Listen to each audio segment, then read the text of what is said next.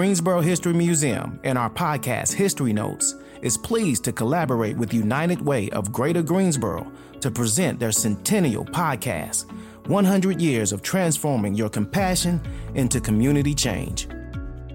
In the 1970s, United Community Services began redefining and strengthening its leadership role in Greensboro. In 1972, board chair Victor Nussbaum Jr., founder of the food delivery company Southern Foods, wrote these words to the board.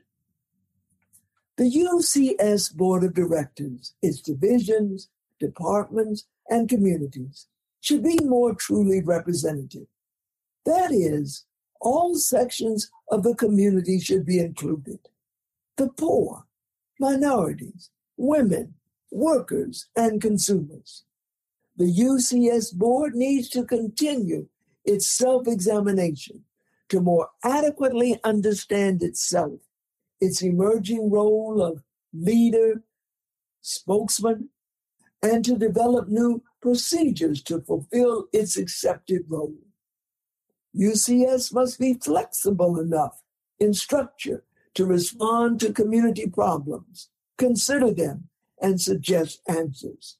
To be followed, if necessary, with the creation of action groups to implement the recommendations made. United Community Services President David Atwood and the board of directors would take those words to heart. And the organization began to strongly advocate for representation from all sectors of the community on its board and other departments. It also became more community minded and action oriented. Community leader Shirley Frye began volunteering with the Kathleen and Joseph M. Bryan Community Enrichment and Venture Grant Committee in the early 70s. And she was at the table during many grant application reviews. Shirley Frye, who had led the merger of two local segregated YWCAs and went on to serve as the newly formed organization's first president, envisioned a more inclusive community. She chaired the Kathleen and Joseph M. Bryan Community Enrichment Committee in 1974. And she has continued her support of United Way over these years. Shirley Frye served as a board member in the late 90s before becoming United Way's first woman African American board chair in 2003. Along with her husband, Chief Justice Henry Frye, Shirley Frye has also been honored with United Way of Greater Greensboro's Gwendolyn and Dr. Alvin V. Blunt Jr.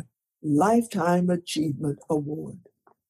During the 70s, with the support of Shirley Frye, Kathleen and Joseph M. Bryan Community Enrichment and Venture Grant volunteers took steps to help support and establish dozens of new community initiatives, including a mobile meals delivery program, a bus system for elderly and citizens with disabilities, a community wide volunteering program, leadership development for Greensboro public school teachers, after school tutoring programs for local youth, and a summer program that provided free lunch to 1,200 to 2,300 youth per day.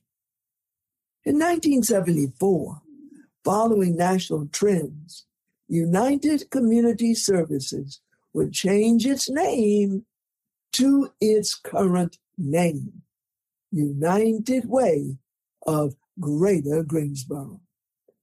Also in 1974, United Way continued to build upon its community and inclusive minded focus by weighing in on the city of Greensboro's efforts to establish new city policies.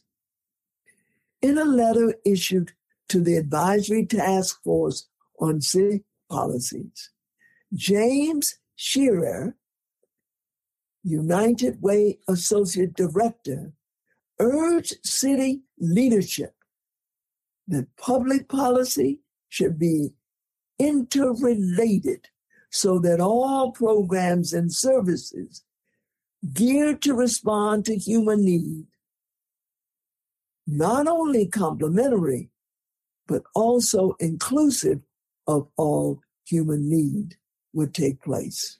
He went on to write that new policies should clearly indicate the city's responsibility in the area of health and social services.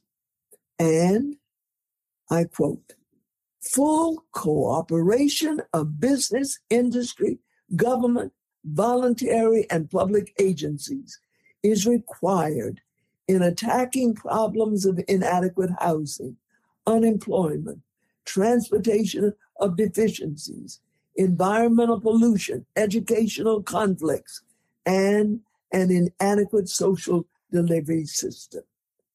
Through its own policy statements, the city of Greensboro needs to emphasize that it firmly endorses all efforts, not only to involve the group listed above, but to involve the poor and minority groups in community supported programs for their benefit. End the quote. By the end of the 70s, United Way of Greater Greensboro was consistently raising over 1.7 million dollars during its community campaign and supported over 30 partner agencies on an annual basis. You've been listening to History Notes, a product of the Education Department of the Greensboro History Museum. Just as you visited for this podcast, continue to go to www.greensborohistory.org and select the Discover and Learn tab to listen, again, or learn more about many other subjects. We also invite you to follow us on Twitter, Facebook, Instagram, and YouTube. And please stop by the museum when you can. We're located at 130 Summit Avenue, Greensboro. Hours vary, so visit our website or call 336 373 2043 for details. Once again, thank you and keep tuning in to History Notes.